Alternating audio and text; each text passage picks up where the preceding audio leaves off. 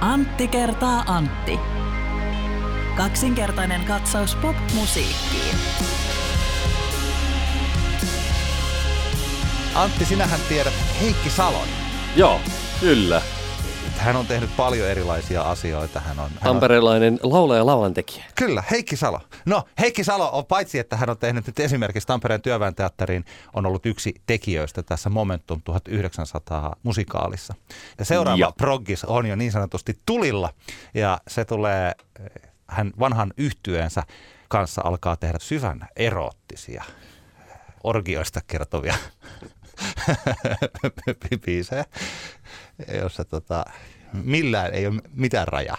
Missään ei ole mitään rajaa. Monen päivän orgiat. Itse asiassa jopa, Aha. jopa niin kuin monen kuukauden orgiat.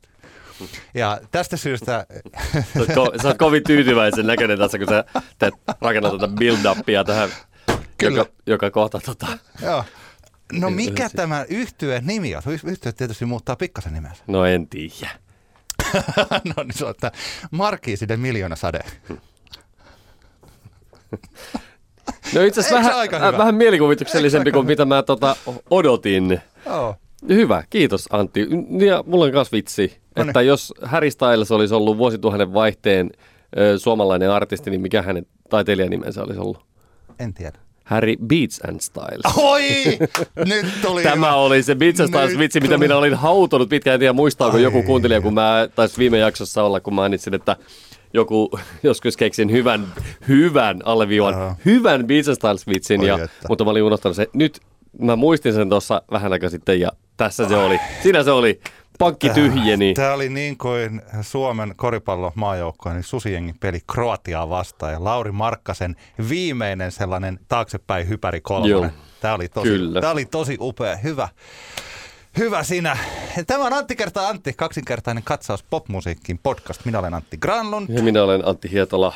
Kiva kun kuuntelette. Tämä on nyt se meidän eh, juhlajakso, eikö se niin ole? Saatto käydä muuten sillä lailla, Joo. että se viime jakso oli se juhlajakso. Ei, mutta kato hei, ota nyt, kun mun mielestä, ei kun joo, niin se ehkä on, mutta kato, kun se voi olla, että meillä on tuolla joku semmoinen lyhyt välijakso, tietenkin, joka kun nämä on numeroitu, niin mä ajattelin, että just, että toi olisi ollut toi 147 toi vain 25 minuutin No joo, okei. kohti Uusi Tampere-festivaalia jakso olisi ollut semmoinen välijakso, että se laskettaisiin. Eli jos se lasketaan, niin viime jakso oli juhlan lähetys, onneksi olkoon meille. Aa. Jos sitä ei lasketa, niin tämä on se 150 lä- podcast-jakso, jotenka onnea meille anyway. Ehkä tämä on se meidän juhlajakso. Me saatan Kyllä. muuttaa historiaa jälkikäteen, niin kuin musiikkialan tekijöillä on aika Joo. useasti ollut tapana, varsinkin siinä vaiheessa, jos alkaa bändikaverit siirtyä manan maille, niin siinä vaiheessa historiaa aletaan muuttamaan Kyllä. itselle edullisempaan muotoon, niin me voidaan Näinpä. nyt vaikka, onneksi olemme molemmat vielä täällä, Kyllä. täällä puolella tätä. Joo, tänään puhutaan vähän ö, Lost Music Festivalista, sen ohjelmasta ja sitten käydään läpi vähän tuollaista yhtä yleisökysymystä, joka liittyy A-sarjan artistien lopettamispäätöksiin, mutta tota, kummastako aloitetaan Antti? Aloitetaan tästä kysymyksestä, koska meidän yleisökysymys oli hyvä kysymys ja me oltiin itsekin sitä jo mietitty. Joo. No Salla Karonen, terveisiä vaan Sallalle. Salla kirjoitti, slaidas meidän DMiin ja kirjoitti näin. Miksi isot artistit lopettavat jäädyttävät TMS-uransa? Cheek, Kisu ja nyt Antti Tuisku. Onko kyseessä nykymaailman ilmiö vai onko vastaavaa tapahtunut aiemminkin, mutta vain eri tavoin sanoitettuna tai jotenkin hiljaisemmin ilman suurempia ulostuloja? Mistä tämä kertoo? Miksi ura kirkkaimmissa valoissa ei näyttäydy mielekkäinen läpi elämän kestävänä polkuna? Tuleeko vielä uusia J. Karilaisia, jotka tuntuvat vain tekevän musaa vuosi toisensa perään? It is a good question, a million dollar question. Ja tätä tosiaan ol- oltiin mietikin, mietittykin, että, että tästä täytyisi varmaan puhua, koska mä olen pohtinut tätä henkilökohtaisella tasolla todella paljon. Ei sillä, että minä olisin lopettamassa menest- Jaa. menestyksekästä musiikkiteko-uraansa, vaan lähinnä se, että minkä takia, minkä takia juuri Kisu ja Antti Tuuski, jotka on oikeastaan, nehän, niissä on paljon yhdistäviä tekijöitä. About samoihin aikoihin noussut Framille, about saman ikäisiä, noin nelikymppisiä, taitaa muuta molemmat olla, olisiko vähän reilu nelikymppisiä molemmat. Ja, ja tota, tavallaan hyvin jotenkin tuntuu, että monella tapaa saman, samantyyppistä kaarta. Toki Kisu ei tullut talent shown kautta talent-ohjelman läpi, niin kuin mm. tunnetuksi, mutta kuitenkin muuten jotenkin tuntuu, että heissä on ollut paljon, paljon samaa semmoisia vähän niin kuin uudemman polven iskelmä valtavirta artisteja, ainakin lähtökohtaisesti. On, ja molemmissa on ollut myös sellainen ominaisuus kisussa enemmän, mutta myös Antti Tuiskussa, että he ovat hieman lähteneet haastamaan tätä perinteistä pop-rock-iskelmä tai pop-iskelmä-genreä. Eli he ovat tehneet erilaisia asioita, jotka mm. eivät ole ihan siinä ytimessä kiinni. Kyllä, kyllä. Niin sanotusti eivät ole vaan toistaneet sitä samaa kaavaa, millä ollaan Joo. oltu tähän saakka. Kyllä. Tämä korjaa tässä kohtaa, mutta Antti Tuusko on 38-vuotias ja Kisu on 40-vuotias. Joo, mutta no palttiaralla. Juu, nelikymppisiä. nelikymppisiä.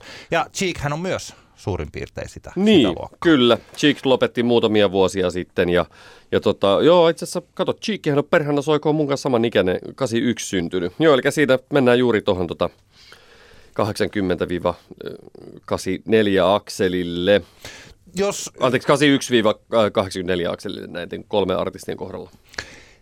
Tietysti se ensimmäinen asia pitää, pitää keskustella, että onko tämä ihan nyt vain sattumaa, eli onko kullakin artistilla omat syynsä vai että onko siis perusteltua niputtaa ne yhteen vai niin. ei. Niinpä. Ja mun mielestä sekä on, että siis on erityispiirteitä kunkin urassa, mm. mikä ei ole ihme, koska kukin on oma artistinsa. Niin. Ja toisaalta myös voidaan ajatella, että tässä on olemassa sellaista tiettyä jotain ajan henkeä. Se, että miksi Cheek lopetti, niin sitä hän on, hän on itse sitä dokumentoinut, ainakin omin sanoin kertonut monella tapaa, että se hänen tarinansa tuli loppuun. Ja tällaisin mm. aika monilla räppäreillähän se oikeastaan menee sillä lailla, että se kuuluu tuohon genreen vaikka nyt no ei, joo, ei, joo se, on, se on vähän eri tavalla kuin NS muuten vaan popmusassa, että tavallaan räpi, räpissä perinteisesti se artisti kaari on mennyt niin, että tulee nousevana räppäinen niin jonkun toisen suojattina nousee pintaan ja sitten nousee itse isoksi artistiksi. Sen jälkeen alkaa ottaa lisää itselleen niin kuin suojatteja ja yrittää nostaa niitä, niin kuin Cheek teki Lukas Leonin kanssa esimerkiksi. Ja ja sitten taas toisaalta alkaa perustaa levyyhtiön ja perustaa tuotantotoimistoja ja sitten sen jälkeen siirtyy esimerkiksi takapiruksi ja niin poispäin. Sehän, mikä tässä niin kuin Cheek lopetti 2018, se mikä erottaa Cheekin äh, kisusta, tai kaksi asiaa, joka erottaa Cheekin äh, verrattuna kisuun ja tuiskuun on se, että Cheek lopetti ennen pandemiaa ja toisaalta Cheek lopetti vaiheessa, jossa sillä oli uras, urallaan ihan oikeasti se tilanne, että oli vain yksi suunta mm. alaspäin. Eli tavallaan niin kuin Cheek oli kaikilla tavoilla, mä näkisin, että uransa semmoisessa lakipisteessä menestyksen osalta. taiteellisten asioiden osalta on vaikea myöskään nähdä, että Cheek olisi jotenkin, silloin olisi ollut jotain niin kuin polkuja ulos siitä sen hetkisestä tilanteesta.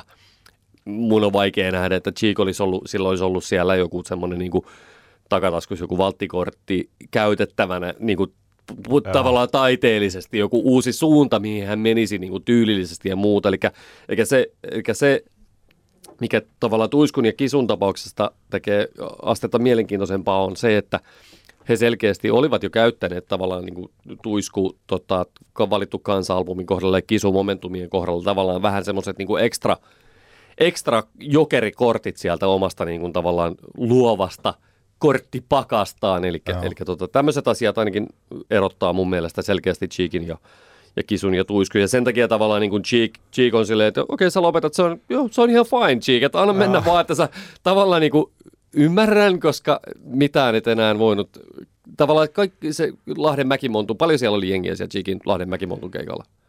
En mä muista. Siis niitähän, oli pari, niitähän oli pari. Ja, ja varmaan oli... olisi, Sik olisi varmaan myynyt, mä jotenkin on, että mä nyt sitten puhu tässä läpi ja päähän, niin, mutta käsittääkseni hän olisi myynyt niitä siis paljon vielä. Sitä samaa Mäkimonttua hän olisi myynyt täyteen varmaan mm. niin kuin, lukuisia vielä siihen päälle. Et tota, et se, se, oli, ja nimenomaan, että se piti tapahtua Lahdessa, koska totta kai Cheek on sieltä Lahdesta kokoisin.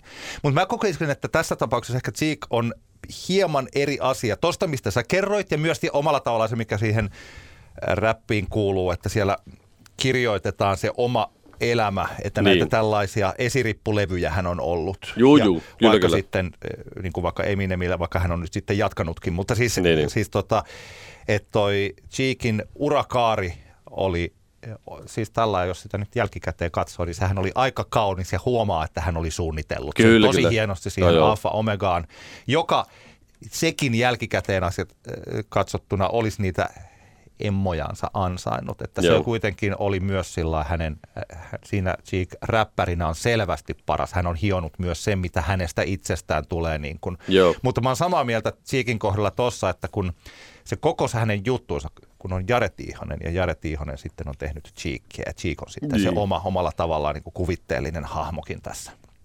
Ainakin niin kuin, aina vähintäänkin autofiktiivinen hahmo, mm. mutta siis tällainen.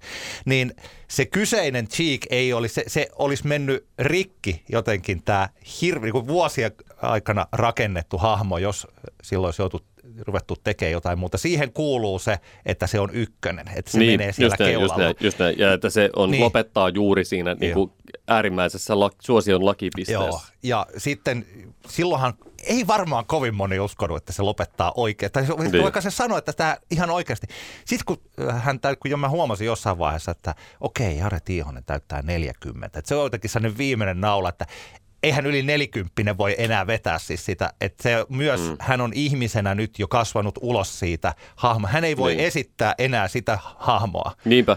Sitten semmoinen, semmoinenkin tuli mieleen tavallaan Chikin kohdalla, että hän ne asiat, mitä, mitä niin kuin hänen urakaarensa hän kertoi niin kuin itsestään, mm. mikä, mistä muodostui tämä koko Cheek-tarina, oli, oli just se, että se oli semmoinen itsevarma yrittäjähenkinen musiikin tekijä. Oh. Sitten tulee se kohta, kun hän kertoo, kuinka niin kuin vaikeaa on olla Cheek ja kuinka, niin kuin, kuinka paljon joutuu painaa duunia. Ja sitten oh. tavallaan niin kuin se loppu tuodaan se niin kuin Jare ihminen lainausmerkeissä siihen. Eli tavallaan mä en myöskään usko, että sillä tavalla niitä – tarinoita jäi sinne hattuun kerrottavaksi. Ei Tiedätkö, varmaan, että, että jos ajatellaan niin tuiskua ja kisua, niin musta tuntuu, että siellä on niitä tarinoita siellä hatussa ja sen takia nythän tässä on muuten tärkeä huomioida se, että sekä tuisku että kisu, hehän eivät varsinaisesti, jos on oikein ymmärrä, kumpikaan hän ei ole sanonut, että he lopettavat esimerkiksi musiikin teon. Tuiskuhan kertoo, että hän jättää keikkalavat jäädyttää uransa. Kisulla vähän sama homma. Sehän on aika selvää, että, että Kisuhan varmaan niin musiikkia tulee tekemään jatkossa, Joo. mutta että, että Kisu tavallaan niin kuin jäädytetään. Tämä on mun mielestä tämä, että millä sanoilla sanotaan, se on tosi tärkeää, koska mm. siinä artistit antavat itselleen kyllä, kyllä. tällaisia portteja. portteja. Mm. Ja artisti Kisu jäädyttää soolouransa. Kyllä, kyllä. Ja sen takia nämä Tavastian keikatkin on freeze kisu. Kyllä. Ja se, että jotain jäädytetään, niin sehän oikeastaan antaa jo lupauksen siitä, että se jossakin vaiheessa sulatetaan. Niin. Näin, mä, näin mä sen kyllä, koen. kyllä. Ja Ihan tässä... vanhasta Demolition Man elokuvasta tuttu, kyllä, just näin. tuttu juttu. Just että... näin. Ja Kisuhan, sehän, sehän on tässä kohtaa selvä, että Kisuhan on eri asia kuin Kristel Roosberg. Eli, tota, mutta ilmeisesti, jos mä nyt siis Tuiskun kohdalla, mitä hän nyt sitten sanoi, sanoi koska toi ei aio enää keikkailla, koska sitten taas Ylä kirjoitti, tämä oli tämmöinen sitaatti, että olen jäämässä kokonaan pois näistä hommista. Olen jäämässä kokonaan pois, kyllä, mutta Oliko näitä on tulkinnan varasta. Joo. Mut mä... Tuisku kertoo jättävänsä keikkalavat pysyvästi vuoden 2023 kesän jälkeen. No, joo. Eli no. mm, nämä, kyllä nämä mun mielestä niin tulkinnan varaa jättää, eikä siinä mitään. Mä kunnioitan todella paljon vaikkapa niin kuin tuiskun, tuiskun ratkaisua niin kuin tehdä näin ja ymmärrän, ymmärrän hyvin, mutta ehkä tähän, tästä tullaankin just siihen, että jos me lähdetään hakemaan näitä, näitä yhdistäviä tekijöitä tuiskun ja kisun kohdalla ja mietitään sitä, että onko tämä nyt vaan sattumaa ja muuta, niin pandemiallahan on ihan varmasti iso vaikutus molempien ihmisten päätöksissä ollut. Uskon niin, ei, ei sen takia, että, että olipa kauheata olla, olla, olla korona, korona-aikana artisti, vaan lähinnä sen takia, että Toki tässä on vähän myös huonoa tuuria. Mä, mä uskon, tämä on puhdasta omaa spekulaatiota, että toi valittu kansa-albumi on Tuiskulle varmaan ollut ehkä silleen, tär- voisin kuvitella, uh-huh. että aika niin kuin henkilökohtaisimmasta päästä hänen tuotantoon. Ja se oli hienoa, että hän pääsi lopulta sen stadionkeikan vetämään, mutta kuinka monta kertaa sitä siirrettiin? Joku neljä kertaa.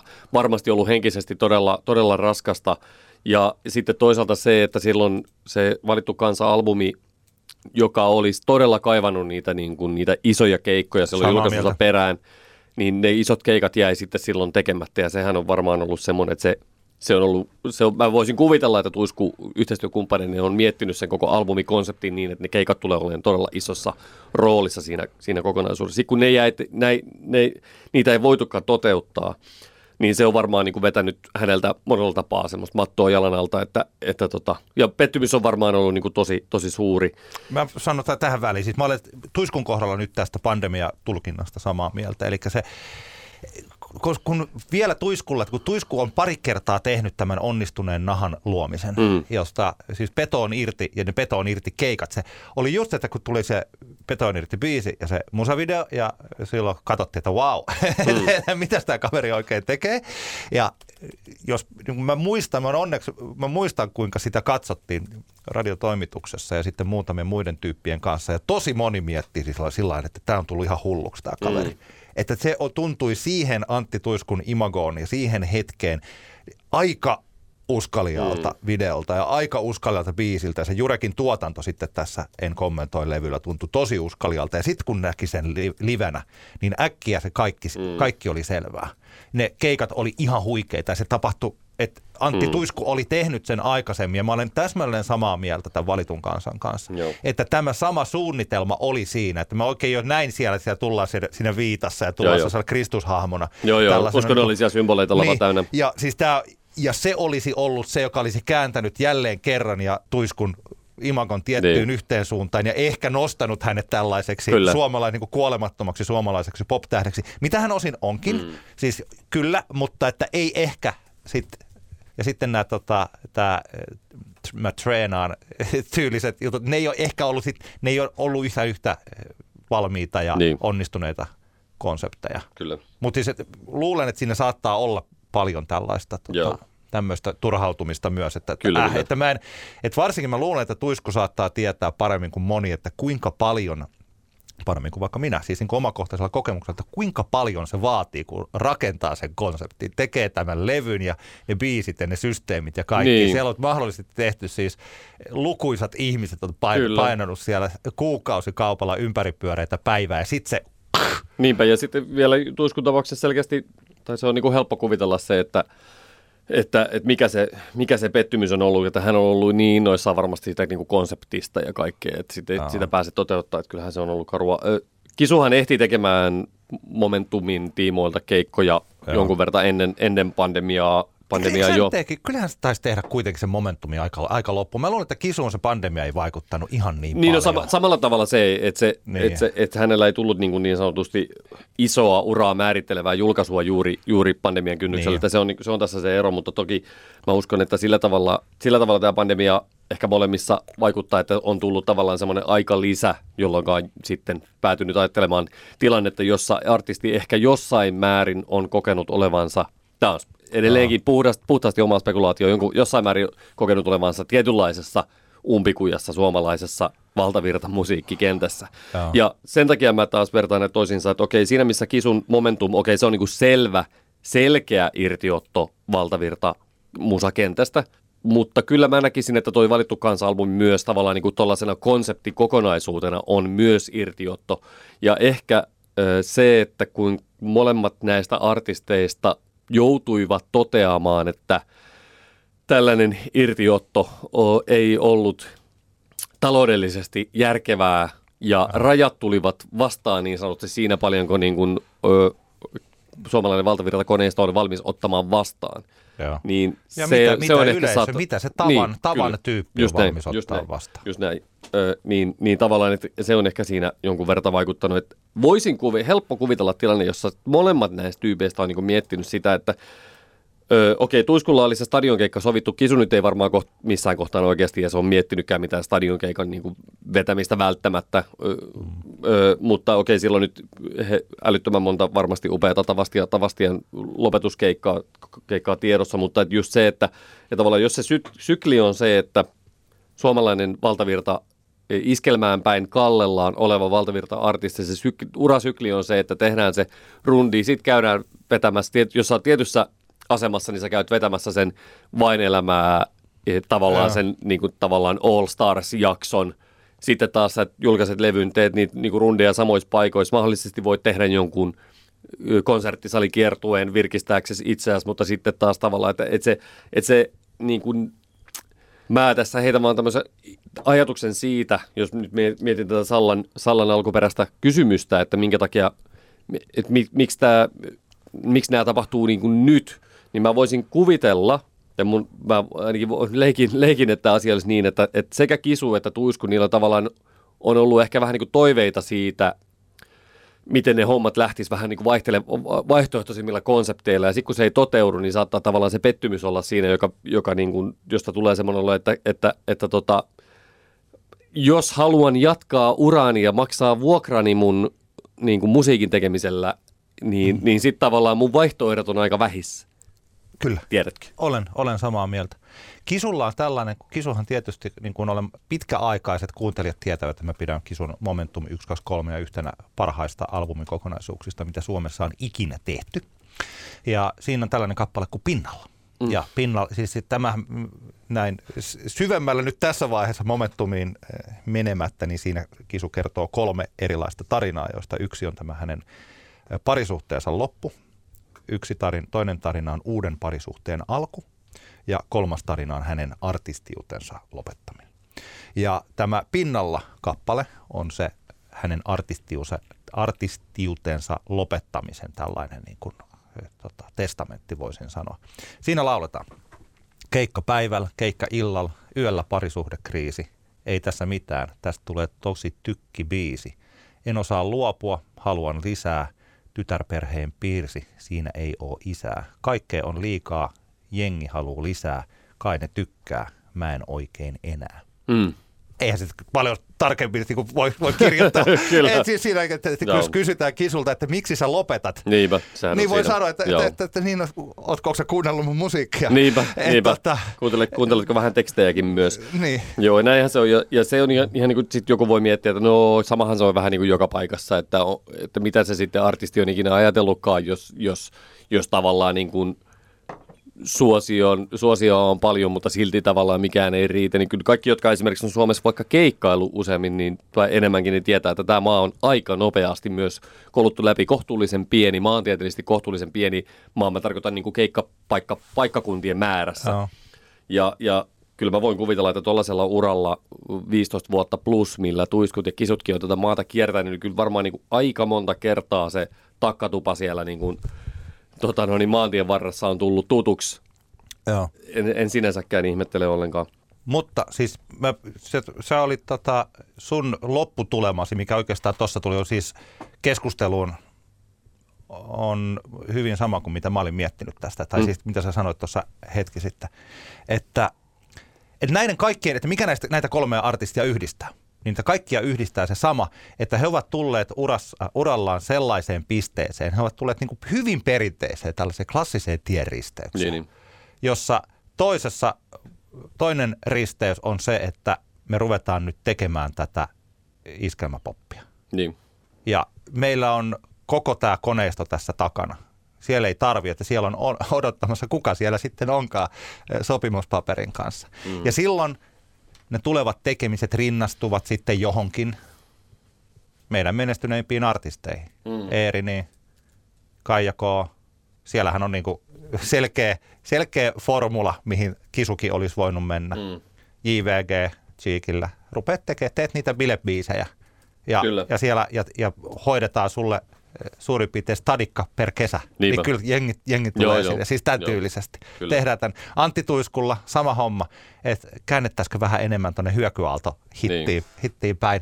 Tervetuloa. Et siis se on se yksi tie. Kyllä. Ja sitten se toinen tie on se, että että oikeastaan, että kolmas tie, se yksi tie, tai mitä kisu kokeili, että mä yritän olla näin, että ihmiset odottaa sitä kisua, tätä mm. iskelmäpop-kisua, mutta sitten se onkin äkkiä sellainen ihmeellinen, että, että kukaan ei oikein ole tyytyväinen. Niin, niin. Että kaikki on sillä paitsi ehkä, ehkä mä oon tyytyväinen siellä Kyllä. jossain keikalla. Mutta huomaa ympärillä, että, että, että artisti miettii, että, että tämä on nyt väärä paikka tälle musalle ja yleisö miettii, että tämä on väärä paikka tälle musalle. Että on, on, on, mm. ollaan sellaisessa tilanteessa. Tai se kolmas vaihtoehto on se, jonka nämä on nyt tässä vaiheessa valinnut. Kyllä. Eli että ei päät... Ja mun mielestä tämä on omalla tavallaan, että tämä on niin hankala, että, se, että on olemassa vain se yksi valtavirta Näinpä. Öö, sehän onkin kiinnostavaa nyt nähdä, että mitä esimerkiksi, mitä Vesala tekee. Siis me ihan niin kuin puhtaasti, jos spekuloidaan sitä. Hän on niin vahvasti flirttaillut sellaisen ajatuksen kanssa, että valtavirtaan, hän tavallaan siihen omaan, omaan valtavirta, to, toki voidaan puhua, että Vesala on vähän niin kuin oma, oma genrensä niin kuin ylipäänsä, mutta kuitenkin se, että hän on tuonut semmoisia hyvin vaihtoehtoisia elementtejä siihen omaan niin kuin keikkakokonaisuuteensa ja, ja musiikkiinkin, niin jännä on nähdä, että koska nyt ehkä vähän aistittavissa, haisteltavissa sitä, niin kuin säkin olet puhunut, miten ihmiset on suhtautunut jossain iskelmäfestareilla Vesalan keikkoihin, että se, se on liian, se menee yli hilseen niin kuin jengillä se, se niin kuin Vesalan touhu jossain määrin siltä mm-hmm. valtavirtayleisöltä. Kuinka kauan, kuinka kauan hän jaksaa tavallaan niin sanotusti lyödä päätä seinään siinä, jos selkeästi kun hän on kuitenkin osoittanut sen, että hänellä on niin kuin kunnianhimoa, hirveästi kunnianhimoa muuhunkin kuin siihen perus vain elämää – festarikesä vain elämää, festarikesä kiertoon, parit Maikkarin viihdeohjelmat siihen väliin. Mm. Stadion keikka kerran kolmessa vuodessa sykliin tavallaan, että, että jännä nähdä, että kuinka, kuinka kauan hän jaksaa. Tättärättärää. Antti kertaa Antti podcastin aikarakenne rikkoutuu johtuen siitä, että noin tunti sen jälkeen, kun me lopetettiin tämänkertaisen jakson äänitykset, niin Paula Vesala kertoi Instagramissa, että hänen uransa jää vuosien mittaiselle tauolle. Vesala kirjoittaa, soloartisti-projektini, joka julkaisee musiikkia ja esiintyy nimellä Vesala, jää vuosien mittaiselle tauolle helmikuussa 2023, jolloin myös ilmestyy kolmas albumi. Muuta työtäni jatkan ja elämistä ja seikkailua helmikuuta ennen ehditään laulaa ja tanssia vielä monta kertaa. Keikkapäiviä vielä tässä on paljon sitten myös listattuna. Nähdään keikoilla, toivottaa Paula Vesala. Erittäin mielenkiintoinen asia, joka olisi ollut just hyvä ottaa tähän keskusteluun vielä mukaan. Toisaalta ne jutut, mistä me puhutaan Cheekin, Kisun ja Antti Tuiskun kohdalla, niin hyvin pitkälti ne pitävät paikkaansa myös. Totta kai ehkä Paula Vesalalla on sitten omia erityissyitään niin kuin näillä kaikilla artisteilla, mutta uskon, että meidän lopputulema on hyvin pitkälti kuitenkin sama, eli että Paula Vesala liittyy osaksi tätä lopet, huipulla lopettavien suomalaisten supertähtien ryhmää. Mutta näin, nyt me takaisin keskusteluun. Mä luulen, että siinä on sellainenkin, että kun Vesala on löytänyt tällaisen cheat codein tähän asiaan, okay. tekemällä niitä sellaisia helppoja radiohittejä väleihin, Joo ja sitten tekemällä sitä sellaista taidetta. Ja nyt kun mä tämän niin, kaksi niin. keikkaa näin, eh, Sideways ja Flow, jossa yleisö oli erittäin vastaanottavainen juuri tälle Vesalalle, että se keikkakokemus oli mun mielestäni jopa, jopa yllättävänkin raju, siis mm. raju verrattuna siihen, että se ei ollut sitä pop-iskelmää, että siellä tosiaan tuli nämä pulkat ja sitten tämä hänen erittäin onnistunut vain elämää tulkintansa en eh, kommentoi mm. biisistä ja tämä nyt kommentoin. Ja siis sillä että siellä oli tosi paljon sellaista, johon, jota varmaan semmoinen keski-ikäinen radiota kuunteleva karavaanari, joka esimerkiksi käy sitten tällaisilla niin kuin festi- iskelmäfestareilla, mm. niin olisi ollut vähän sillä niin että oho, että mitäs täältä nyt oikein tuleekaan. tuleekaan. Mutta että Vesala on siinä mun mielestä myös on, on aika poikkeuksellinen, että mistä sitten on että hänellä on näitä tämmöisiä erittäin isoja kaupallisia yhteistöitä mm. vaikka automerkkien kanssa ja sitten samaan niin. aikaan hänellä on ei-lapsuuden sankarityylistä. Siis sillä, että, että tuntuu siltä, että hän on onnistunut, että Vesalla on tässä vaiheessa mun mielestä ihan erityistapaus mm. näissä asioissa, että kukaan muu artisti ei ole tollainen Suomessa. Mm. Ja se ei ole ehkä, että miten hän on pystynytkään, pystynytkään rakentamaan semmoisen, niin en, en mä tiedä. Uskottavuudella toiseen suuntaan ja uskottavuudella kyllä, kyllä. toiseen suuntaan jotenkin niin, että ne ei ole ristiriita. Okei, välillä ja osan mielestä ne on ristiriidassa. Kyllä. Mutta mun, mun, musta tuntuu, mä vielä hyväksyn kaikki nämä puolet Vesalassa. Joo, Mutta, tota, Joo ei, mua, miele- ei, mua, ei mua niinku, muista silloin, kun ihmiset oli jotenkin aivan, aivan hajalla jostain Älä droppaa mun tunnelmaa biisistä. Sille, ei se niin. muista niinku, mua ainakaan hä- häirinnyt se semmoinen, tota, semmoinen ilmaisu. Mutta sitten tuossa Salla tässä alkuperäisessä kysymykseen kysyy, että tuleeko vielä uusia J-karilaisia, jotka tuntuvat vain tekemään musaa vuosi toisensa perään, niin onhan se ihan selvää, että jos otetaan vaikka, no otat, vaikkapa Kaijako esimerkkinä, hmm. tai sitten vaikka Arttu Viskari, jotka ihan selkeästi ovat osoittaneet sen, että siellä ei nyt ole mitään semmoista niin kuin, taiteellinen kunnianhimo on väärä asia, koska sitä on niin väärä sana tässä kohtaa, mutta sitä on niin monenlaista, mutta semmoista tarvetta rikkoa sitä oman uran niin kuin sapluunaa, niin, niin semmoisia artisteja, kyllähän niitä on niin kuin tosi paljon. Lauri Tähkä selkeästi kans niin kuin vuodesta toiseen jatkaa samalla tavalla. Tähkällähän on se, että kun hän nyt, missä lehdessä oli iso juttu Tähkästä, kun hän suojelee tavallaan sitä niin kuin privaattiminäänsä niin kuin todella tarkasti, niin mä uskon, että vähän samalla tavalla kuin, niin kuin Karjalainen hän on tehnyt samaa, että hän niin kuin pitkään oli, että hän ei yksityishenkilönä J. Karjalaista ei ollut tavallaan olemassa julkisuudelle. Tähkä, tähkällä on vähän sama homma, että harva meistä ihan oikeasti tietää niin kuin Tähkästä yksityishenkilönä yhtään mitään, jolloin, jolloin mä uskon, että tähkällä tavalla on niin kuin mahdollisuus, mä veikkaan, että silloin, niin kuin se, silloin selkeästi se on valinnut semmoisen linjan, jossa se erittelee täysin tämän Lauri Tähkä, the artist, ja, ja sitten tämä yksityishenkilö, niin toisistaan sen, se voi jatkaa. Apulana mä lisäisin tähän samaan vaikka Viskari ja Kajakon kanssa. Selkeästi heillä on, niin kuin, heillä on semmoinen linja, että he, he voivat tehdä vielä 30 vuoden päästä tuota musaa. Mm ihan tollasena ottaa vähän jotain elementtejä sinne pikkusen lisää, niin kuin heillä viimeisinä tullut tämä nu ja niin poispäin, mutta et silti selkeästi niin kuin Toni Virtasella on niitä biisitekstejä vielä hatussaan, vaikka kuinka paljon, jotka hän Joo. haluaa rääkyä ihmisille tota no, niin, rajun roll musan niin kuin säästämänä, että, että tota, kyllä varmasti semmoisiakin artisteja on, mutta, mutta kyllä, kyllä tämä ehkä, ehkä, jos nyt tässä haluaa, haluaa tätä jotenkin nivoa, niin se, että, että Kisun ja tuiskun lopettamiset ehkä kertoo siitä, että artistit, joilla on halua siitä omasta valtavirta boksistaan päästä ulos, niin seinä tulee vastaan ja silloin ehkä tulee semmoinen olo, että perkele soiko. Minä heitän, heitän tota noin, niin niin. hanskat tiski.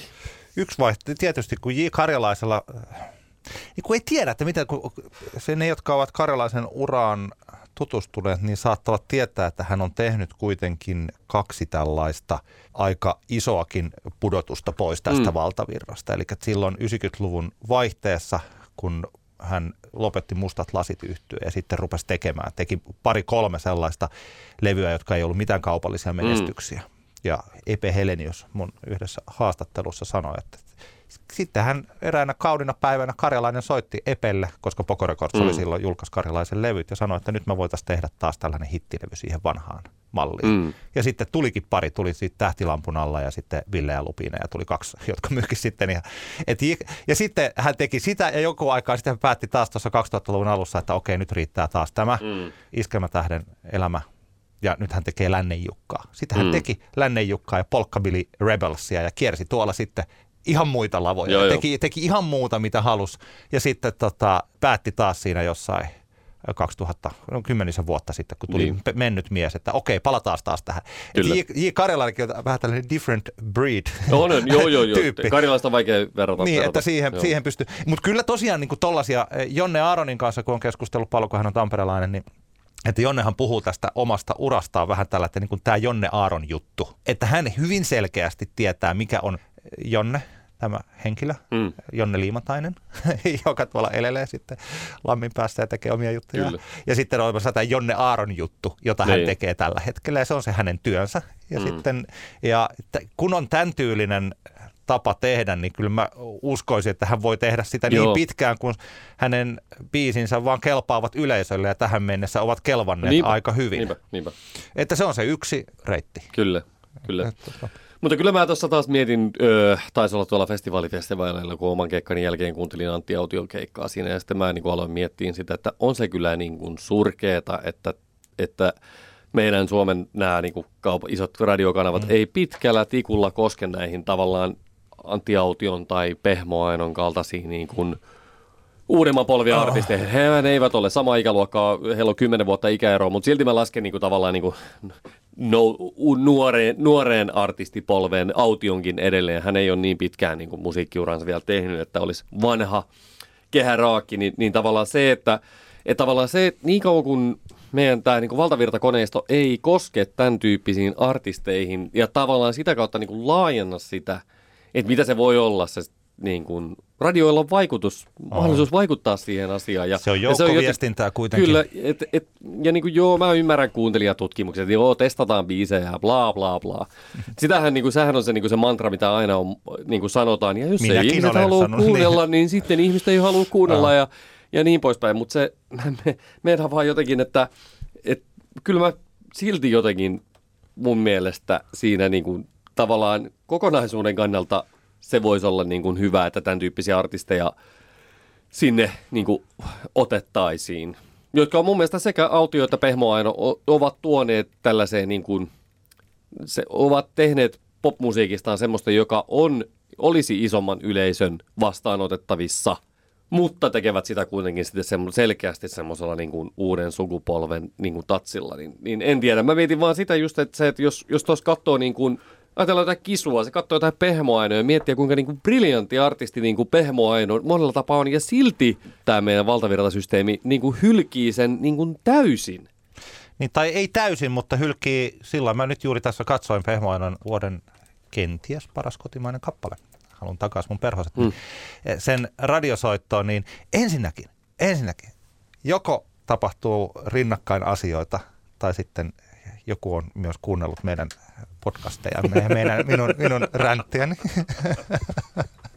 Musta, mutta mä oon niin onnellinen. Mä en ollut huomannut, että mä oon niin onnellinen. Mä oon niin onnellinen ja mä annan miljoona peukkua Yle Xlle, koska nyt Yle X tämän halun takas mun perhoset kappaleen suhteen on tehnyt niin, että kun Yle Xllä on ollut se paha tapa pudottaa niin kuin kappaleet, soittaa niitä kaksi-kolme viikkoa Joo. ja pudottaa ne pois, niin nyt tämän kappaleen suhteen Yle X ei olekaan tehnyt niin. Joo.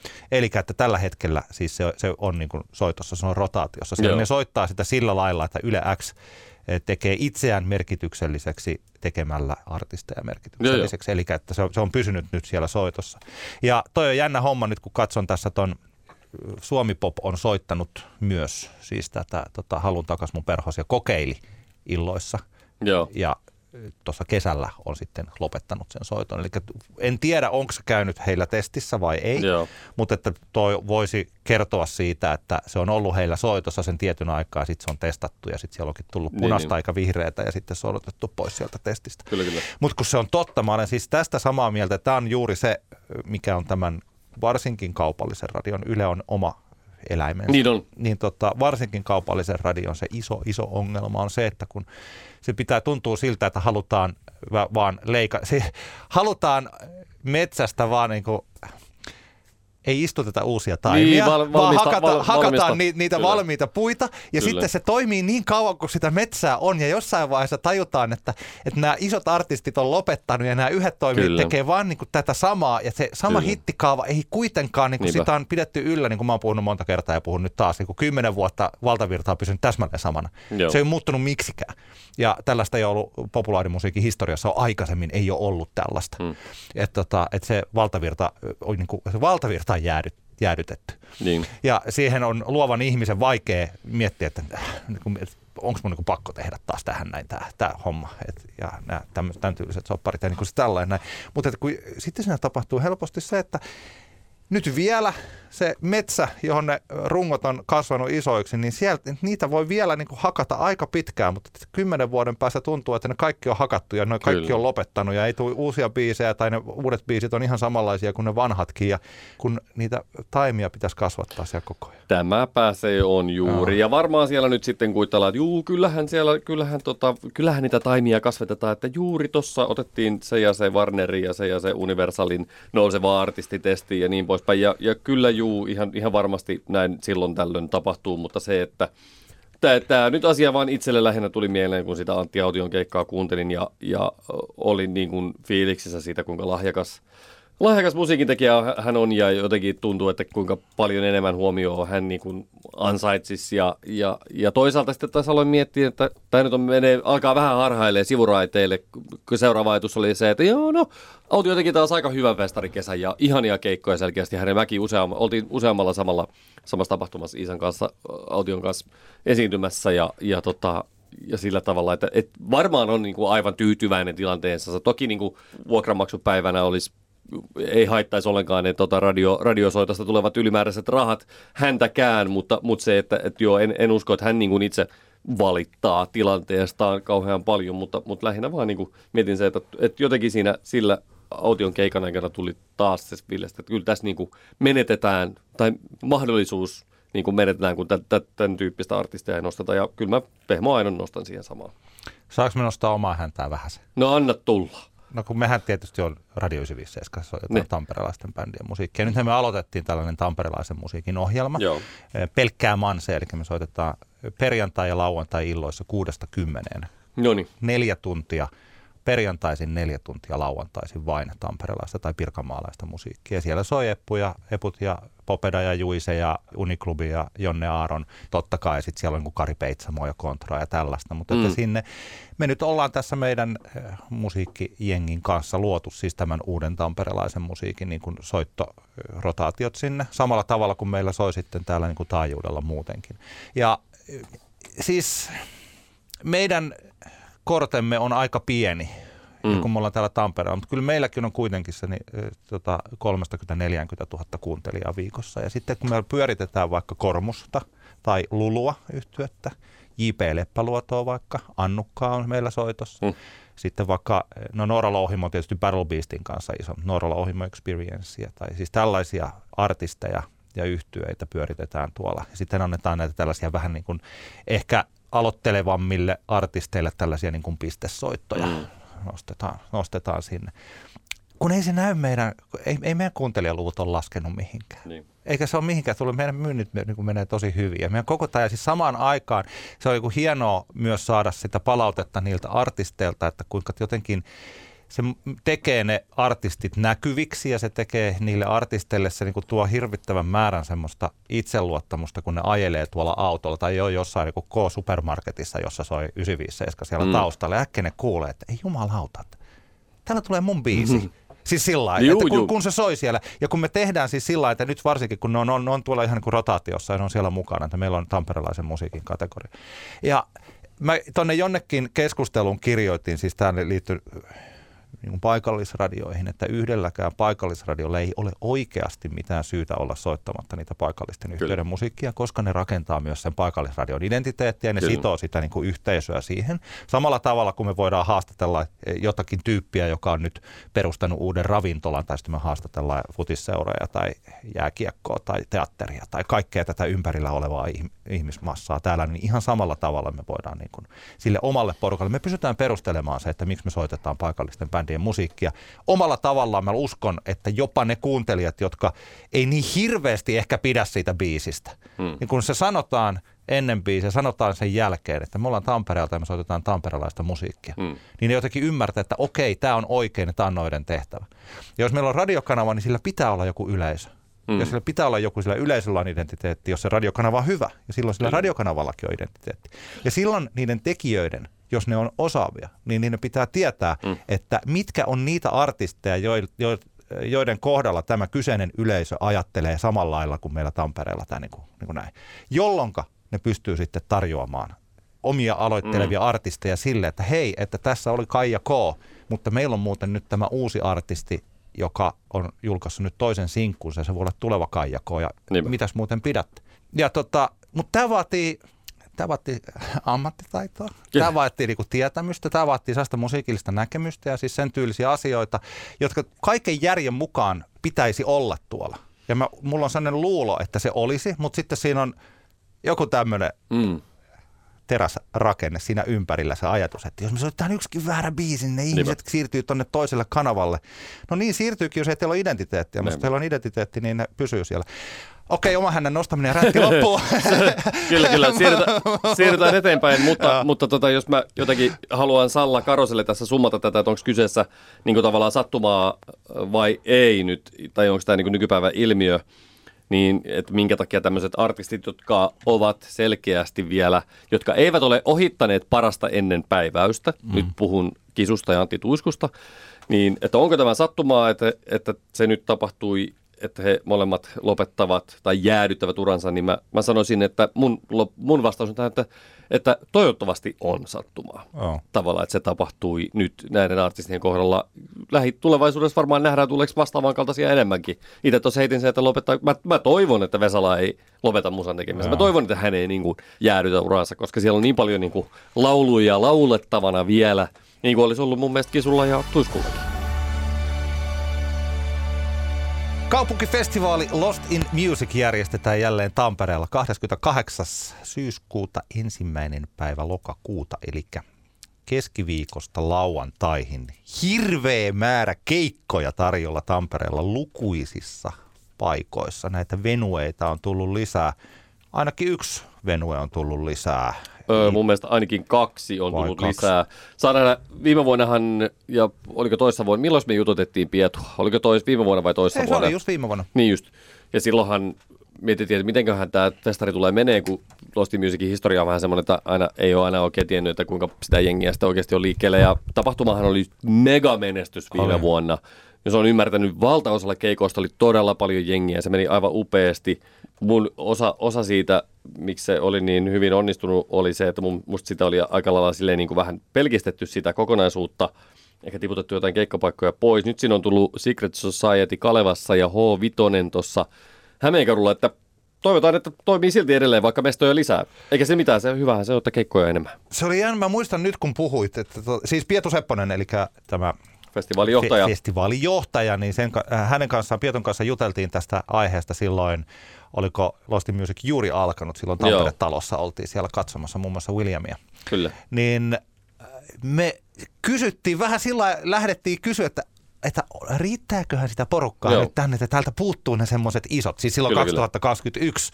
Ja Pietu silloin vakuutti, että kyllä hän uskoo, että riittää hyvin ja näin kävi. Kyllä. Nyt tässä vuodessa on ehtinyt tapahtua todella paljon ja jälleen ollaan siinä tilanteessa, että se on vaikea etukäteen ennakoida, mm. kuinka paljon riittää jengiä sitten näille keikoille. Että silloin itselläkin mä muistan, kuinka onnellinen mä olin, kun mä pääsin Joo, katsomaan musiikkia eri paikkoihin ja mä risteilin ympäri Tamperetta siinä.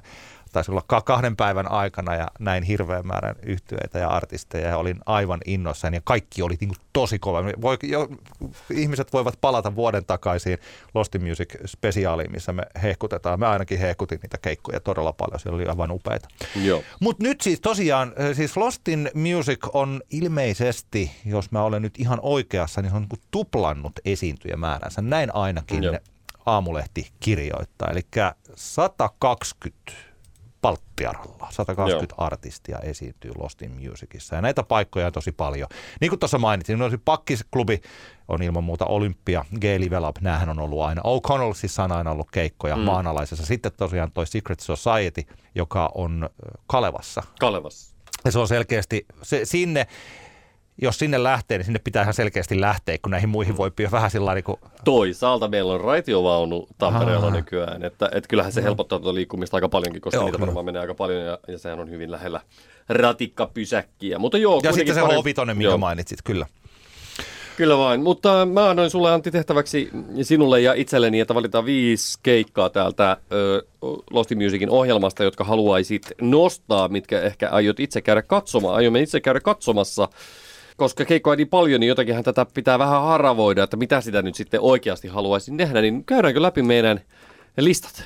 Käydään. Haluatko aloittaa? Minä- Otetaan, otetaan lyhykäisesti perustelut jokaiselle. Mulla on oikeastaan kolme sellaista erittäin isoa tärkeää artistia, jotka mä haluan nähdä ja niitä mä en ole nähnyt Joo. livenä ollenkaan. Ja sen takia palo nähdä heidät on melkoinen. Ja näistä ykkösenä on Knife Girl. Knife Girlia olen hehkuttanut tässä. Aikaisempi artistin nimi, a- aikaisemmalla artistin nimellä, mutta Knife, Girlillähän, Knife Girl nimellähän kulkee nyt. Ja oli hienoa, että Hesari on tehnyt Knife Girlista ison jutun. Joo, oli iso juttu. Ja lisäksi Antti Lähde on alkanut arvioida levyjä myös Helsingin Joo, Sanomia. huomasin Ja saman terkkoja Antille. Se oli kiva Joo. juttu. Mun mielestä, joo, mä ihailen Antti Anttia. on kyllä hyvä kirjoittaja. Joo, ja tämä Uniform-albumia, albumille eh, Antti Lähde antoi Hesarin arviossa neljä tähteä.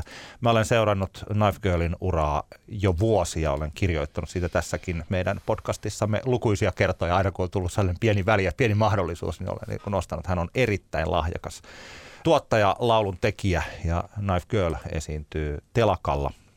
Onko tämä nyt sitten perjantaina? Joo, perjantaina 22.45 ja se on sellainen erittäin odotettava keikka. Joo.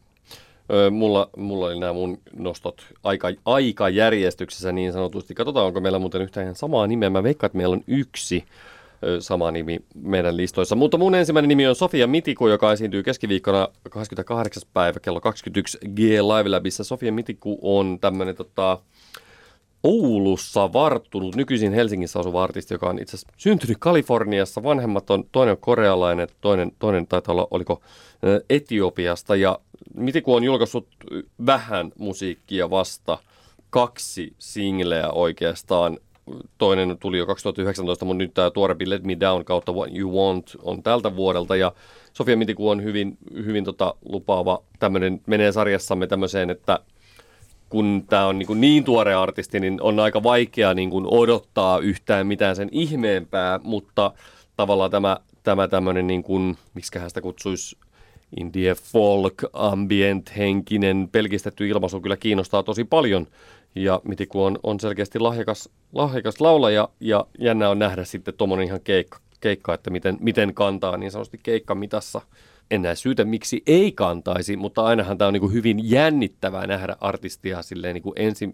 Ei, ei varmaan ihan kauhean monta keikkaa vielä Sofia Mitiku ole esittänyt, niin hauska, kiinnostavaa nähdä niin kuin alkuvaiheessa, että kuinka, kuinka valmis kukakin on. Ei tarvi olla vielä valmis alussa, mutta ainahan se on, niin kuin, se on kutkuttavaa. Sano vielä, milloin hän esiintyy. Sofia Mitiku keskiviikko 28.9. kello 21 G Live Labissa. Mulla seuraava on artisti, jota odottimme jo hieman viime vuoden Lostin Musiciin ja jota en ole nyt nähnyt, vaikka hän on täällä kesän aikana jonkin verran keikkailutkin. Eli Nelma U. Nelma Uusta on meidänkin podcastissa puhuttu nyt jo, en muista, varmaan parin vuoden ajan. Pari vuotta sitten saattaa olla ensimmäinen kerta, kun olemme hänen nimensä lausunut, lausuneet. Siis Alma Uimonen, Nelma U, al- aloitti tällaisena makuuhuone poppia tekevänä, indie poppia ehkä voi ajatella sen tyylisenä, mutta nyt sitten tehnyt, miten mä olin sanomassa niin kuin ammattimaisempaa, mutta tuotetumpaa, tuotetumpaa musiikkia. Ja Nelma U on jotenkin jännittävä siis tällainen, että mä jotenkin olin odottanut, että tämä 2022 olisi Nelma Uun tämmöinen, ainakin tässä indie-mittakaavassa mm. sellainen esiin marssin aika. Mutta että se ei nyt olisi oikein ollut samalla tavalla. Ja vaikka nyt tässä on aina jotenkin hölmö verrata, niin että kun on siis niin kuin pehmoaino on sillä, la, sillä lailla, mutta että, että tietyllä tavalla pehmoaino onkin ollut se, mitä mä vähän odotin, että Nelma U Niin, se tuli vähän pehmoaino, vähän tuli sieltä takavasemmalta luja ohi siinä, siinä no. mielessä. Jos nyt halutaan vertailla, ei pidä vertailla. Niin, mutta se, ei ole, niin, eri, se ei ole kilpailuja, ne ei. voi tulla yhtä aikaa Kyllä, ja sillä joo, että joo, ihmisille, ainakin meillä on niin kuin helposti voi tulla kaksi eh, jotenkin, ehkä, eikä ne ole edes saman tyyli, niin kuin samanlaisia niin. artisteja, paitsi että voi ajatella, että he ovat molemmat nuoria. Niin. siis, siis, siis Mutta että oikeasti, että Nelma Uusta, me varmaan odotettiin, että se olisi jotenkin tapahtunut, silloin olisi ruvennut tapahtua enemmän tänä vuonna kuin mitä siinä on tapahtunutkaan. Niinpä. Mutta, Joo, sitähän. Syvä, syvä analyysit aiheesta, miksi niin ei käynyt, niin ne sitten varmaan tuolla, tota, jos olisi ravintola Doris vielä olemassa, niin ne olisi varmaan sitten siellä perjantai-iltana, perjantai-lauantai välisenä yönä puoli neljältä Doriksen baaritiskillä, vähän liian monta salmaria juoneena. Tulisi ne syvä analyysit tästä aiheesta, mutta jätetään ne nyt sinne. Kyllä. kuvitteellisen Doris ravintolan baaritiskille. Mutta oli miten oli perjantaina kello 00.15, eli jo lauantain puolella Olympiassa Nelma U esiintyy ja se on erittäin mielenkiintoinen keikka. Kyllä. Mun seuraava nosto on tamperelaista musiikkia keskiviikkona 22.9. kello 23 H5. Hämeenkadulla esiintyy Eighth Myth ja Invictus, jotka on tamperelainen MCDJ-kaksikko, joka, joka hyvin vähän on, olisikohan sieltä muutamia biisejä. Mä, mä oon saanut Invictukselta, eli Modo-sarjalta terveisiä vaan Modolle yhden biisin sähköpostiini heiltä. Modernia elektronista musiikkia, drum and bass, grime, dubstep-osastolta, mutta tosi lahjakkaita musantekijöitä molemmat selkeästi ja, ja superkiinnostava. Ei ihan liikaa ole tämän tyyppistä musaa. Ei Tampereella eikä koko Suomessa ole tehty, niin tota, mm, hyvin kiinnostava keikka varmasti kannattaa mennä todistamaan kansainvälisen tason meininkiä niin sanotusti. Mulla kolmas tällainen, jota en ole nähnyt. Siis tosiaan Elma Uutain on nähnyt, nähnyt livenä, vaikka siihen olisi kyllä ollut mahdollisuuksia, mutta en ole nähnyt. Mutta tämä tota, artisti, johon siihen hänenkin ollaan, minä olen viitannut jo vuosina, Erika Sirala. No tähän oli meillä täällä. Molempien listoista löytyy tämä nimi kyllä, joo. kyllä joo. Erika Sirala esiintyy klubilla torstaina kello 20.15. Siinä muuten on sitten Olivera on sitten tota, heti sen jälkeen, Oliverasta pari vuotta sitten puhuttiin kanssa. Mutta tota, Erika Sirola, hänen tarinansa on tässä monta kertaa käyty lävi, lävitse, mutta muutama vuosi sitten hän fiittasi tässä Speechless-biisissä joka on siis Robin Schulzin superhitti, satoja miljoonia striimejä tullut mm. siinä, jos ottaa näin YouTube ja Spotify ja tällä yhteen, yhteen. Se on 2018, mutta siinä kohtaa olisi ollut mahdollisuus lähteä tällaiselle pop-uralle, johon nyt sitten syystä tai toisesta Erika Sirola ei halunnut lähteä ja nyt hän on sitten aloittanut tämän uransa uudelleen. Ja tämä liittyy kanssa jossakin vaiheessa sitten mietitään, että ehkä saadaan jotain vastauksia, että miksi näin kävi ja miten se liittyy tähän meidän edelliseen keskusteluun siitä, mm. että tuntuiko tämä valtavirta ja sen tyylinen, ne mahdollisuudet, mitä ne, se olisi tarjonnut, niin jotenkin ahdistavilta sitten tälle suomalais-kanadalaiselle laulajalle. Mutta siis Erika Sirola, se ensimmäinen YouTube-video, minkä mä hänestä näin silloin joskus vuosia sitten, oli se, missä, mikä oli itse asiassa meillä jossain aikaisemmassa podcastissa pikkupätkä tota, pyöräytettiinkin, missä hän tulkitsee akustisen kitaran kanssa Radioheadin Creepia. Mm. Niin jo siinä kohtaa tuntuu, että tämä on poikkeuksellisen hyvä laulaja. Ja Joo. nyt mä mielelläni näkisin livenä sen, että onko, koska se, se se on tosi iso juttu, että jos Erika Sirolla laulaa yhtä hyvin nyt kuin sillä vuosien takaisella videolla ja tuntuu, että se voisi olla tosi hyvä. Joo. Mutta samaan aikaan, jos se on vaan tällaista keskitien indietä, niin sit, siinä on paljon, mulle, mulle niin. henkilökohtaisesti paljon jotenkin pelissä. Joo, Siroltahan tuli tämä debutti EB nimeltä Who no. ö, tänä vuonna aikaisemmin, ja, ja tota, mä olin tämä oli mulle niin kuin kyllä aika paha pettymys tämä EP. Mun mielestä tämä on tämmöistä niin kuin, ei keskitien indie poppia, vaan keskitien tavallaan post Billie Eilish ASMR poppia. Niin, ja, ja mun, mä jotenkin tavallaan, mulla on semmoinen fiilis, että Sirolassa on paljon muutakin kuin tavallaan niin kuin tähän siihen sapluudaan menevää hommaa. No, tykkäsin Who EPstä tai en, silti kiinnostaa ihan super paljon nähdä se, että kuinka paljon artistissa on tavallaan niin kuin käytännössä sitten livenä sitä karismaa, kuinka paljon se kantaa, koska, koska tavallaan somepresenssin ja tavallaan esteetti, esteettisten asioiden näkökulmasta, miltä hänen niin kuin meininki näyttäytyy, niin hän on niin, kuin, niin sanotusti hyvin valmis. Niin tosi oh. kiinnostavaa on, on mennä todistamaan niin kuin, ö, keikkaa, että, että kuinka paljon sitä sitten siellä, siellä karismaa siinä kohtaan on.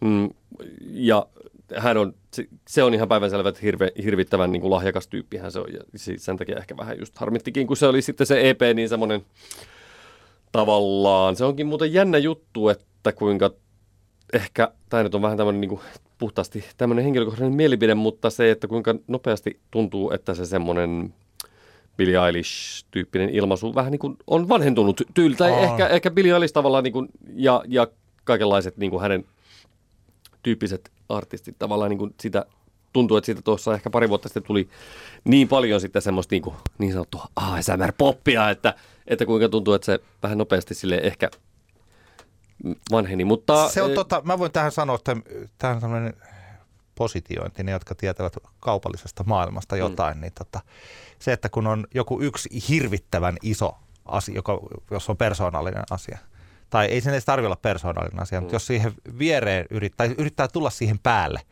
mm. niin helposti jääkin sen alle. Eli että äkkiä se meneekin tällä, että tämä on nyt tämmöinen hyvin perinteinen esimerkki, mutta että jos Billy Eilish on Coca-Colaa, niin sitten ne kopioijat on Free-Colaa. ja miksi näin. kukaan haluaisi ottaa vaikka, samalla vaikka periaatteessa maistuu samalta. niin, siitä aika, aika, aika lähelle samalta, Maku, mutta sitten ei kuitenkaan. Ei huo, sokkotestissä ei huomaisi eroa niin sanotusti. niin, Joo. Ehkä. Joo, mutta siis se on jännittävä, koska tuossa on semmoisia, että jos siellä on DJ ja Erika Sirola lauleskelee sellaisen Billy Eilish pastissa ja niin sitten tuntuu siltä, että pläh. Mutta katsotaan, mitä se on. Kyllä, kyllä, kyllä, kyllä, kyllä. Niin. Juu, juu, juu, näin se on. Juu, ja, ja siis just se tavallaan niin kuin Siroinkin kohdalla se on niin kuin selvää, että, että tota, se, mitä siellä nyt siellä lavalla tapahtuu tai minkälaista musiikkia Sirola on tähän mennessä julkaistu, niin se on vasta niin kuin tarinan ensimmäinen luku, niin sanotusti toivottavasti ei lopeta musa tekemistä hänkään. Joo, tai nämä seuraavat artit, noin kolme on siis sellaisia mulle niin kuin tosi, tosi tärkeästi, tärkeitä sellaisia. Sitten mulla on, jos on niin kuin, onko niin kuin sillä pakko valita. Mä ajattelin, että mä voisin ottaa ton... Eikö kyllä, sun nyt täytyy se viisi valita. Joo, että mä en voi ottaa enempää. Ei vaan pelkästään viisi. Niin. No hyvä, jos on pelkästään pysytään viisi. tehtävänannossa. No, sit, no se pysytään Sitä hyvä. me peruskoulu, koko peruskoulu opeteltiin, että pysytään tehtävänannossa. Niin, I'm a mm. rebel. Muistatko, että jos nimeät viisi kasvia sun takapihalta, niin et sä voi luetella siihen kymmentä. Niin, no joo, okei, okay, okei. Okay. I'm the rebel of the night, niin kuin Joo. aikanaan mun kaverini kuuli väärin. Rhythm of the Joo, night kappale. No niin, hyvä. Mutta siinä tapauksessa mä pysyttelen vain ja ainoastaan sellaisissa artisteissa, joita mä en ole nähnyt. Ja mua kiinnostaisi nähdä, että vieläkö Ramses toisen villieläin veto kantaa. Koska, Kova. koska siis Kova Ramses, valinta. koska Ramses toinen on sellainen, että, että tossa, mun mielestä se vaikuttaa tosi symppikseltä ja hauskalta artistilta. Ehdottomasti. Ja nyt tässä olemme eh, juuri siinä sellaisessa tilanteessa, että onko, onko tota, hän valvomo ja mikä kesä? Niin. Se on Vai hyvä. onko Kyllä. hän jotakin muuta? Ja mä luulen, että siellä hän itse ja se eh, tiimi ja ne miettii, että ne tekee kaikkeensa, että se ei, ei olisi valvomo ja mikä kesä. Ja että sitten kun se tota, maku siitä lähtee, niin se jää tietyllä tavalla, että se biisi jää el- elämään, mutta että saattaa olla, että se, se biisi on tällä hetkellä sata kertaa sen artistin kokoinen. Ja siis tämä ei ole nyt niinku kaikki hyvä Ramses toiselle, koska hän sen biisin tekee. Mutta siis sillä lailla, että, että se biisi on nyt niinku niin iso ja se on jäänyt elämään jo tässä vaiheessa, että vuoden 2022 jääkeekö MM-kulta ja dididididi ja siis Kyllä. tällaiset asiat. Ja se muistetaan kaikkialla. Ja se, Ram- se soi. Ramses toiselta on muuten tänä vuonna julkaistu yksi single. Tiedätkö, mikä sen nimi on?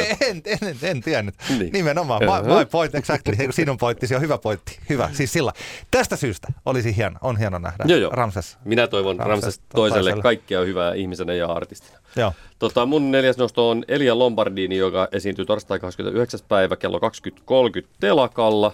Elia Lombardini on siis yhtä kuin, öö, mikä hänen oikea nimensä on, se on toi Elias, no, mulla tässä se nimi oli äsken juuri. Elias, Elias. No, Ri- Elias Riipinen, anteeksi. Joo, Elias Riipinen, joka on siis ollut, hänet on nähty niin kuin viulistina vaikkapa The Holein kokoonpanossa ja, ja, ja monenlaisissa muissa. Öö, erittäin lahjakas viulisti, musantekijä ja nyt häneltä, tuliko häneltä tänä vuonna tämä Elia Lombardini nimellä oleva debyyttialbumi. Kyllä, In Death and, Hu- and the Hunger for a Thousand Lives. Aika emo albumin nimi, mutta ei se haittaa. Tota, joo, superkiinnostavaa musaa jossain Ryuichi Sakamoton ja, ja, ja, tota, ja tämmöisten niin kuin jälkimainingeissa kiinnostavaa ö, pitkälti instrumentaalimusiikkia ja, ja tota, telakka varmasti juuri oikea paikka Elia Lombardinille. Ei ole ehkä pelkoa, että Elia Lombardinia nähdään vain elämää ohjelmassa tulevien vuosien aikana, mutta ties missä muilla ö, kiinnostavilla foorumeilla ö, selkeästi tämmöinen tota, lupaava artisti. Jos meillä olisi music, jos, jos musiikkivientiä tehtäisiin Suomessa samalla tavalla kuin tehtiin 15 vuotta sitten, niin Elia Lombardini olisi kaikilla maailman showcase-festareilla esiintymässä. Mulla sitten viidentenä, kun nyt kerta pitää tyhmästi äh, tota, pysyä tässä jossain ihme tehtävän annossa. Niin. Niin sitten mä otan sellaisen yhtiön, jota mä en ole nähnyt, ja se on Moshi Moshi. Moshi Moshi esiintyy siis tuolla, tuolla tota, just siellä Secret Societyssa tuota, perjantaina. Ja nyt mä juuri tässä kohtaa mietin, että, että miten ihmeessä mä pääsen kulkemaan eri paikoissa sinne. Että pyrin Öö, raitiovaunu. raitiovaunulla Meidän, sitten... meidän verorahoja on käytetty hirvittäviä määriä siihen, että me saadaan raitiovaunu tänne Tampereelle, niin sillä pystyy todella kätevästi suhjaamaan erityisesti Kalevan ja, Joo. ja tota, keskustan väliin. Tämä on se on kyllä niin ihan totta. erityisesti juuri se reitti. no niin, hyvä. E, siis Moshi oli, sellainen Moshi oli myös meillä äh, tota, Antti kerta Antissa mun Älä nuku tämän ohi biisinä silloin puolisentoista vuotta sitten ja yhtyessä äh, hän ta- tapahtui tämä, että tämä oli vähän niin kuin ennen Punkstuuta, niin tota, äh, Henrik, eli toi Janne Ahtiainen. Taitaa olla joo. Joo. joo. Eli tota, Versace Henrik.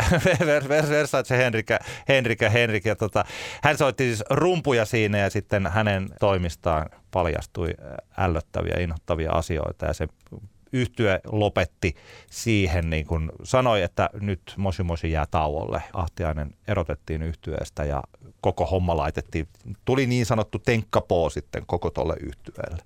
Ja mun mielestä ensinnäkin siis tota, tämmöiset niin kuin, uploadit siltä, miten he hoitivat sen asian, siis sen yhtyeen sisällä. Ja he katsoivat, että tässä pitää nyt tehdä näin, että me oikeasti lopetetaan tämä ja tähän vähän niin kuin kuukausiksi ja katsotaan, niin kuin otetaan ihan rauhassa tämä ja sitten startataan se uudelleen. Että tota, tehdään tällainen näin. Ja, nyt Moshi Moshi on sitten tullut takaisin ja ainakin, siis tämä oli se Got Lost Inside My Head oli se biisi, josta mä intoilin silloin puolisen toista vuotta sitten muistaakseni. Ja odotan Moshi Moshia erittäin suurella innolla. Ja mä luulen, koska että se mikä tässä on se ää, yksi asia, että mä vaan kehtaa sanoa sitä, mutta mä sanon nyt sen bonuksena kuudentena, koska siinä sinä soitat suosikkiyhtiössä rumpuja, niin totta kai mä haluan nähdä sen suosikkiyhtiön kanssa. Joo, kello 22.00 niin. jo niin. kannattaa tulla ja, sinne Secret Societyin kai... odottamaan Moshi Moshin keikkaa. Joo, niin totta kai mä siis, kun te olette peräkkäin siellä, niin sitten mä haluan nähdä suosikkiyhtiön Joo, kiitos, kiitos, kiitos Antti mutta se, se, se, se, on niinku... Mäenpää mä en olisi odottanut, nyt, kun sä tätä mainitsit. Myös suosikkiyhtiön keikka. Koska me ollaan kuitenkin, joo. Ei, mutta me ollaan kuitenkin, totta kai, me nyt voidaan, mä, mä tuossa jo promosin 957, niin kyllä me voidaan promota myös suosikkiyhtiötä. Kyllä, kyllä. Että, että, Joo. Mun viides nosto, viimeinen nosto on artisti, jonka näin juuri Flowssa ja, ja joka oli kyllä siellä yksi, yksi melkein jopa parhaita. Eli Ege Zulu esiintyi torstaina pakkahuoneella kello 21.45. Öö, oikeastaan nyt minkä takia haluaisin nostaa on tässä se, että kannattaa mennä todistamaan Ege Zulun meininki käsittämättömän positiivista energiaa ja riemastuttavaa touhua kaikin puolin. Sen lisäksi, että niin sanotusti A-luokan suomalaista bile-räppiä, yhden albumin, pari EPtä, muutaman singleen julkaissut Ege Zulu. Siellä on hienoja kappaleita, kuten Valmiina Fudaa tai Robotti tai muita. Öö, mun mielestä semmoinen tota, niin kuin, en mä tiedä, jos, jos itse pitäisi valita, että kuka seuraavana niin kuin nousee Suomessa tämmöisistä artisteista, joka on siinä niin kuin valtavirran niin kuin kynnyksellä, niin itse valitsisin, jos mulla olisi mahdollisuus nyt olla niin kuin jonkun asteinen koivusipilä, niin, niin että kenet nyt valitsisin, että lisätään tuonne jonnekin merkittävälle playlistille tai johonkin rotaatioon, niin kyllä mä Eke Sulun sinne nostaisin. Mä heitän nyt pari paplikanneria. Niin. no. Pakko sanoa. Mä sanon muuten, mä en jää näihin Mun täytyy kiinni. lähteä jatkaa päivätyötä kohtaan. Antti, se on no. nyt nopea. Mä, mä sanon vaan, että tota, kun Antti Autio esiintyy täällä, niin jos, mä sanon sellaiset, jos, jos ei ole nähnyt nyt Antti Autiolla täydellinen paikka klubilla torstaina kello 23.20. Loistava artisti, upea bändi. Nyt on hieno, hieno aika nähdä Antti Autio. Sen jälkeen aloitetaan pakkahuoneella arppa ja sitten voisi olla minulla tällainen viimeinen, viimeinen tuomio arpasta, että minkälainen keikalla se on. Ja sitten siinä siellä voi... arpa, arpa viimeisellä tuomiolla. sulla, sulla pitää semmoinen joku sarnaa ja tota, no, niin pönttö sinne Joo. hankkia. Sitten arpan keikan jälkeen sä julistat sieltä, että Joo. kuinka monta kitarasooloa tuli liikaa. Joo, ja ehdottomasti kukin muodostaa oman mielipiteensä, niin siellä pääsee myös katsomaan sen arpan ja sitten katsoa, että okei, se mitä se Granludi siellä hölisi, niin mä olen eri mieltä. Näinpä. Se on, se on aivan, aivan selkeä tällainen juttu. Mikko Joensuu esiintyy g niin, Labissa torstaina kello 22. Minun yksi kaikkien aikojen suosikkejani, jota en ole nyt pitkään pitkään aikaan nähnyt livenä. Mikko Joensuu Joo. kanssa sellainen, jota tota, en missään tapauksessa haluaisi ohittaa. Ja Joo. sitten yksi, mistä me ollaan puhuttu erittäin paljon, eikö Smalla esiintyy sitten taas lauantaina pakkahuoneella kello 23. Nämä on siis tällaisia, että jos ei ole vakituinen festareilla kävijä, ei ole näitä artisteja aikaisemmin tota, missään nähnyt, niin nyt on loistavia tilaisuuksia Tampereella Joo, näitä. kyllä, näinpä se on. Öö, eipä siinä hei, toivottavasti nähdään sankoin joukoin Lost Musicissa kaikkien teidän kanssa arvon kuuntelijamme. Ei muuta kuin, jos tulee kommentoitavaa, niin jos haluaa lähestyä meitä, niin varmaan se paras tapa on DMien kautta Instagramissa Antti X Antti. Tili löytyy sieltä. Oliko sulla älä nuku tämän ohi? Mitä? Öö, ei, lähinnä se, että Horizon Forbidden West on sairaan hyvä konsolipeli, joskin uskomatonta kuinka laajaksi noin nykyään tehdään. Mä oon pelannut, mulla oli joku 48 tuntia pelattuna ja mä oon tavallaan se niin kuin, prosenttiosuus, mitä mä oon siitä suorittanut ainakin pelin itsensä mukaan, niin on joku 35, että totta, jos ihmetellään, miksi, miksi harvemmin ihmiset menee baariin tai keikoille, niin syy saattaa löytyä konsolipeleistä. Se on yksi. Mä voin heittää yhden tällaisen, jos haluaa lukea yhden tällaisen, yhden Manserok-kirjan. Joo. Niin kannattaa lukea Jari Korkin Manserok jäi soimaan. Se ilmestyi nyt keskiviikkona 21. Aha. päivä. Jari Korkkihan on siis, kuten iso osa saattaa tietää, niin yksi Suomen osaavimmista toimittajista, joka vuosia aina vuoteen 2018 saakka, niin oli siinä lauantai-vierasohjelmassa Yle TV1 haastatteli Suomen kärkipoliitikkoja. Aivan. Eli Jari Korkkihan on siis tota, hän on niin sanotusti niin kuin raskas sarjalainen tässä Joo. sekä koulutuksen että ammatti, siis tällä niin kuin, koke, siis, am, niin kuin, siis työuransa puolesta. Joo. Jari Korkki on aikanaan asunut täällä Tampereella ja on myös silloin 90-luvun, 80-luvun lopulla ja 90-luvun alussa ollut radio, silloisen Radio 957 ohjelmapäällikkönä ja tällainen näin. Ja, ja se on tämä tyyppi, joo. No, joo. Nyt piti katsoa googlettaa, että saa naaman tunne. Kyllä, kyllä. Ja Manserok jäi soimaan kirjassa, siis luodataan läpi tätä Manserok, tota, siis sitä genreä, mutta että kuinka sen huomaa, että kun on oikeasti, kun sä olet ammattitoimittaja asialla.